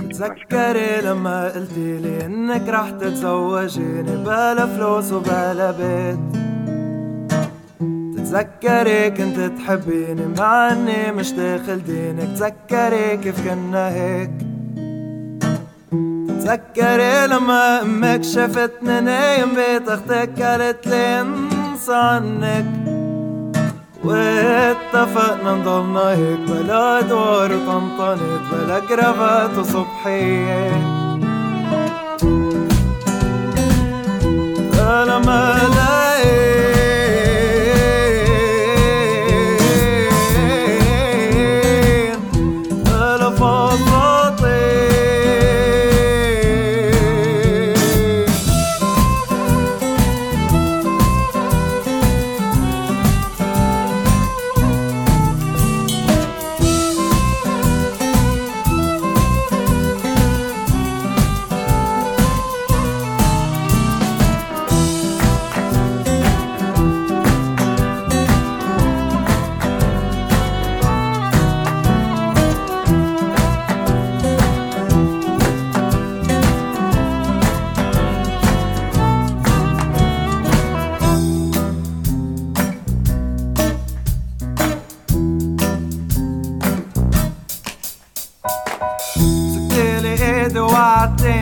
لقيت كيف نسيتك كيف نسيتيني؟ ومشطي لي شعري وبعدتيني عالدوام كيف بتمشطي مشطيني؟ مسكتيلي إيدي وعدتيني باشي ثورة كيف نسيتي كيف نسيتيني؟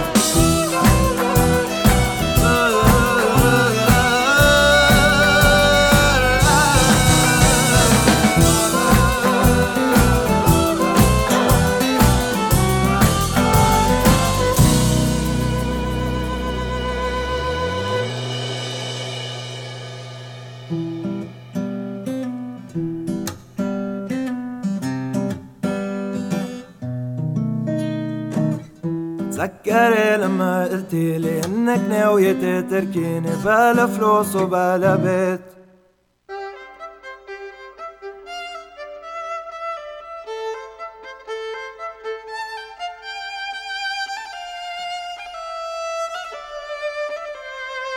Ραδιομέρα.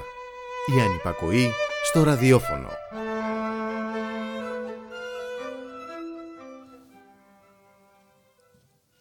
Και η αγαπημένη μας Ρουλάιλα από τον Λίβανο νομίζω λειτουργήσαν ως η καταλληλότερη μουσική γέφυρα για να μεταφερθούμε νοερά και πάλι στο χώρο της Μέσης Ανατολής και να συζητήσουμε τα όσα συμβαίνουν τα τελευταία 24 ώρα στα κατεχόμενα Παλαιστινιακά εδάφη και το Ισραήλ με την κυρία Βίβη Κεφαλά, καθηγήτρια Διεθνών Σχέσεων στο Τμήμα Μεσογειακών Σπουδών στο Πανεπιστήμιο Αιγαίου, ειδικευμένη στα μεσανατολικά ζητήματα. Καλό απόγευμα από το Ράδιο Μέρα. Καλησπέρα και από μένα. Έχετε την αίσθηση ενός έργου που το έχετε ξαναδεί; Δυστυχώς πολλές φορές. Και δυστυχώς με την ίδια τραγική κατάληξη η οποία είναι όχι μόνο οι καταστροφές και οι θάνατοι αμάχων Παλαιστινίων και βεβαίως και Ισραηλινών αλλά απείρως λιγότερων ε, βέβαια ε, μια ανθρώπινη ζωή είναι μια ανθρώπινη ζωή και αξίζει ε, και δεν το συζητώ αλλά παρά τα αυτά είναι συντριπτική η διαφορά. Και μία προσπάθεια να χρησιμοποιηθεί η ασφάλεια, να εργαλειοποιηθεί η ασφάλεια από τον απερχόμενο Ισραηλινό Πρωθυπουργό, ο οποίος όπως ξέρετε και ξέρουμε βαρύνεται με κατηγορίες για σκάνδαλα και αντιμετωπίζει δικαστικές διώξεις ε, και φαίνεται ότι προτίθεται να χρησιμοποιήσει αυτή την κατάσταση που ε, η ίδια του η κυβέρνηση δημιούργησε. Ε, θα πρέπει να το πούμε αυτό γιατί ε, πώς άρχισε όλη αυτή η ιστορία άρχισε με την πορεία επίκων. Το πώς άρχισε είναι κάτι που συνήθως διαφεύγει από το Διεθνές Ακροατήριο. Οι κάμερες ναι, ανάβουν ε, μόνο όταν έχουμε φτάσει πια στο σημείο εκείνο της κλιμάκωσης που η, η, η Χαμάς ρίχνει ρουκέτες. Ναι, ε, όμως καλό είναι να το πούμε ε, γιατί βεβαίως είμαι κατά της ε, βίας και πολύ περισσότερο κατά της τρομοκρατίας, όποια, για όποια τρομοκρατία και να μιλάμε.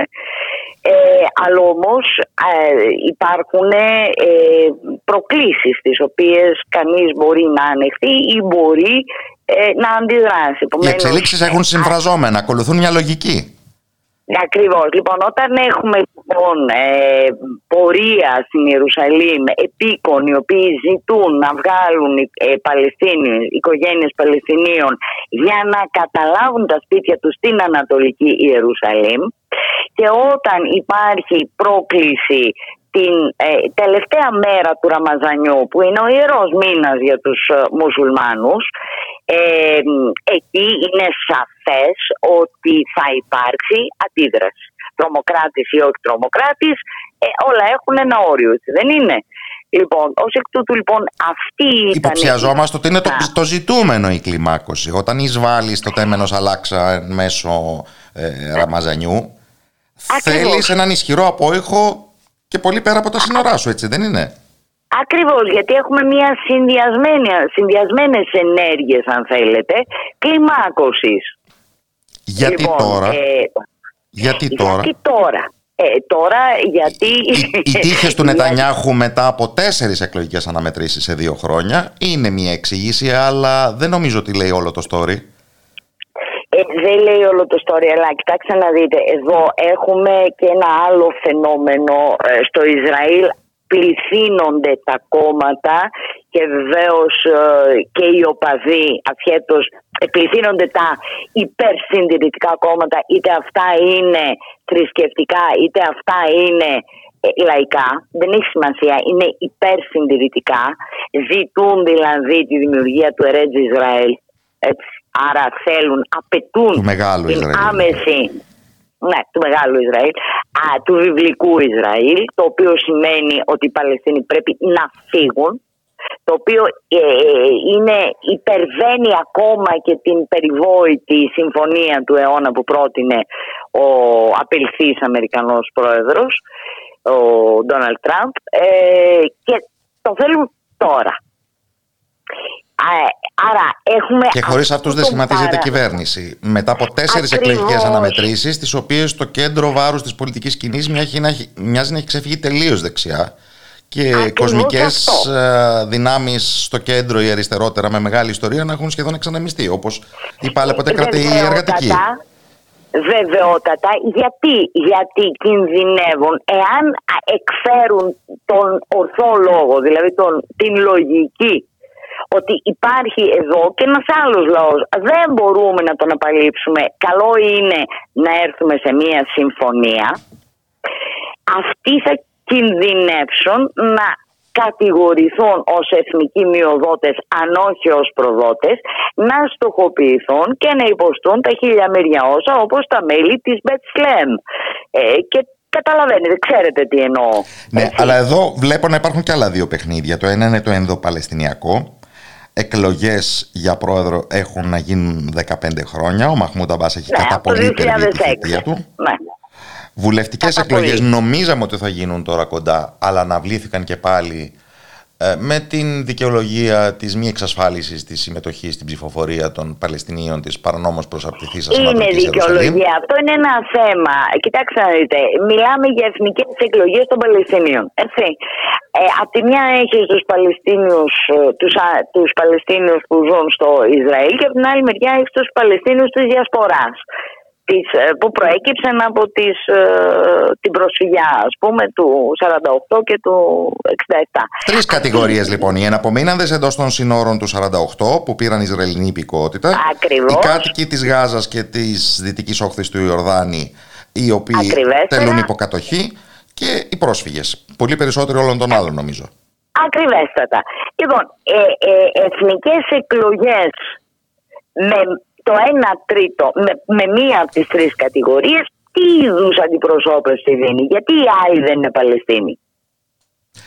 Και έχουμε Άρα, πάντα δεν και το είναι- ζητούμενο της επέτευξη Παλαιστινιακής Εθνικής Ενότητας. Γιατί η λωρίδα της Γάζας ελέγχεται από την οργάνωση Χαμάς, ενώ η Σωστά. Δυτική Όχθη από την Φάταχ. Και μοιάζει Φάταχ. σαν να αδράτη την ευκαιρία τώρα η Χαμάς, ώστε κλιμακώνοντας και αυτή να βγει πρωταγωνιστικά στο πολιτικό παιχνίδι. Δεν- δεν Ένα ξέρω παιχνίδι αν είναι. που μοιάζει Ακούς- με ξέσπασμα οργής χωρίς Ακούστε, στρατηγική. είναι, είναι α, αυτού του τύπου τα παιχνίδια νομίζω ότι βολεύουν και τις τρεις πλευρές. Δηλαδή και τους Ισραηλινούς διότι έτσι ε, βα, ε, παροξύνει τον ανταγωνισμό μεταξύ Φάταχ και Χαμάς. Εντάξει, υπήρξε η συμφιλίωση, αλλά πόσο συμφιλίωση δεν ξέρουμε. Αυτό είναι το ένα. Γιατί ήταν ε, παλαϊκό το, το αίτημα ας πούμε, της εθνικής συμφιλίωσης από τους Παλαιστινίους. Θα θυμάστε της απεργίας πείνας, το Μαρουάν Μπαργούτη και τις δηλώσεις του από τις Ισραηλινές φυλακές. Ε, έτσι, ε, όλα αυτά τα πράγματα που όθησαν ε, και ανάγκασαν και τον Μαχμούτ Αμπάς να το δεκτεί για να μπορέσει να πάει στη Γενική Συνέλευση του ΙΕ και να ανακηρύξει το Παλαιστινιακό κράτος. Δηλαδή ή είσαι πρόεδρος όλων των Παλαιστινίων ή είσαι μόνο της ε, Φάταχ.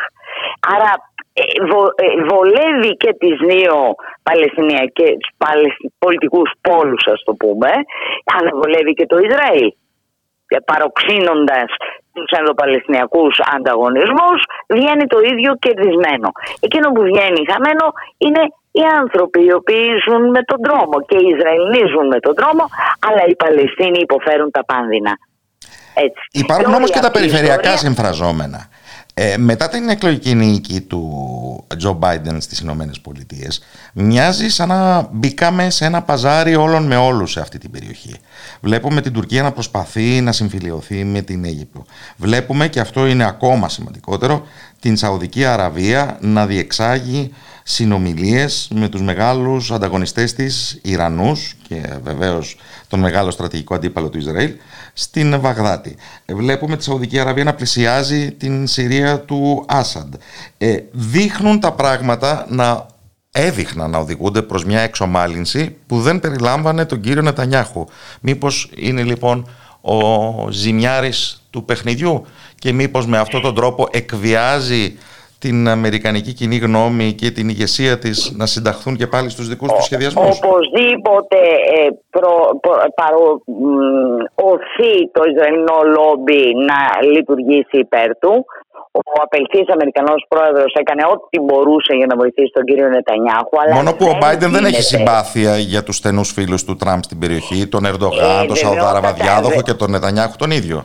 Ναι, ναι, γιατί προσπαθεί να ιδεολογικοποιήσει, ε, ο Τζο Μπάιντεν προσπαθεί να ιδεολογικοποιήσει μια αντιπαλότητα με την Ομοσπονδία της Ρωσίας, η οποία δεν είναι ιδεολογική, είναι καθαρά ξεκάθαρα αναζήτηση ισχύως και κυριαρχίας επί της Ευρώπης.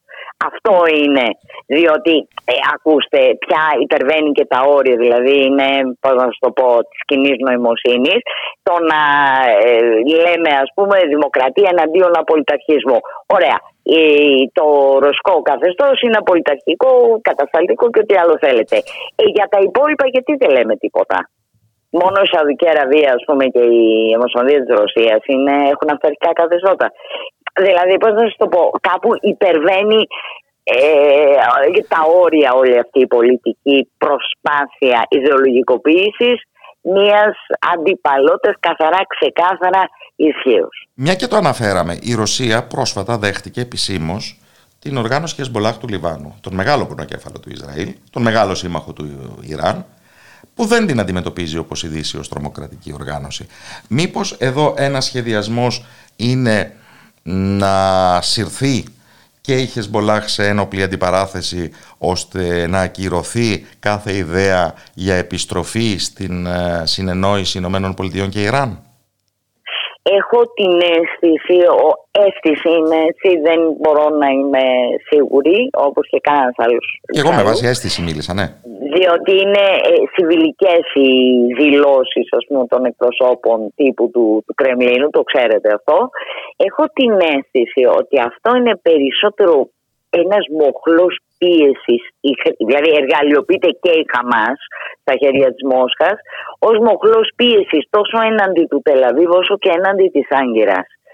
Γιατί; Γιατί η Άγκυρα ενισχύει τους αδελφούς μουσουλμάνους και γενικά τα Ισλαμικά κινήματα που είναι εντελώς άλλο πράγμα από τις τρομοκρατικές ομάδες ε, και το Τελαβίβ ε, επειδή απέκρουσε τις προσπάθειες προσέγγισης της Μόσχας πολύ ψυχρά, πολύ ενδεχομένως ευγενικά, αλλά πάντως αποφασιστικά τις απέκρουσε. Επομένως, φαντάζομαι ότι το Κρεμλίνο θέλει να δώσει ένα δείγμα του τι μπορεί να κάνει και αυτό στην περιοχή, ειδικά τώρα που η Αμερικανική επιρροή είναι εξόχως μειωμένη. Έτσι και που η περιοχή έχει γίνει, ήταν που ήταν ένας λαβύρινθος κτισμένος πάνω σε κινούμενη άμμο, ε τώρα αντιλαμβάνεστε ότι αρχίζει και καταραίει και ο λαβύρινθος και φτιάχνει και υπόγειες σπηλιές. Δηλαδή ε, πραγματικά είναι μια κατάσταση ε, πάρα πολύ δύσκολη και πάρα πολύ περίπλοκη. Όχι διότι όπως έγραψε κάποιος Μέση Ανατολή είναι αυτή που περιμένετε κάθε άλλο. Αλλά γιατί έχουμε επισυσσόρευση ανεπίλητων συγκρούσεων κύριε Ράπη. Και όλα αυτά, επειδή η περιοχή είναι ένα σύστημα συγκοινωνούν των δοχείων, όλα αυτά επηρεάζουν το ένα το άλλο και παροξύνουν και έχουν ε, ε, αποτελέσματα εν είδη αλυσιδωτής αντίδρασης. Η τελευταία μου ερώτηση, κυρία Κεφαλά, αφορά εκείνο τον πληθυσμό που έρχεται στο προσκήνιο μόνο όταν τα πράγματα φτάνουν όντως στα άκρα. Μιλάτε για τη Γάζα, υποθέτω. Όχι, μιλάω για τους Ισραηλινή υπηκότητας Παλαιστίνιους. Αυτούς λόγου χάρη στην πόλη της Λόντ, οι οποίοι ναι. έχουν ξεσηκωθεί και όχι και πάρα πολύ ειρηνικά. Ναι. Τους, ναι, θυμ, ε, ε, τους ε, θυμόμαστε και στο ξέσπασμα της δεύτερης Ιτιφάντα, μετρούσαν νεκρούς. Ναι, βεβαίως, βεβαίως, γιατί θεωρούνται εξωμότες από μία άποψη. Προδότες του κράτους τους.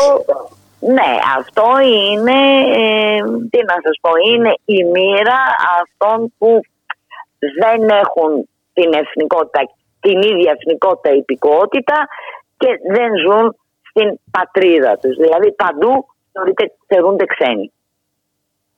Αυτό είναι η τραγική μοίρα, ας πούμε, ανθρώπων που άλλο είναι, αλλού ζουν και άλλη υπηκότητα έχουν. Ευχαριστώ θερμά τη Βιβί Κεφαλά, καθηγήτρια Διεθνών Σχέσεων στη Μέση Ανατολή, στο Τμήμα Μεσογειακών Σπουδών του Πανεπιστημίου Υγείου. Καλό απόγευμα από το Ράδιο Μέρα. Και εγώ σε ευχαριστώ. Καλή συνέχεια.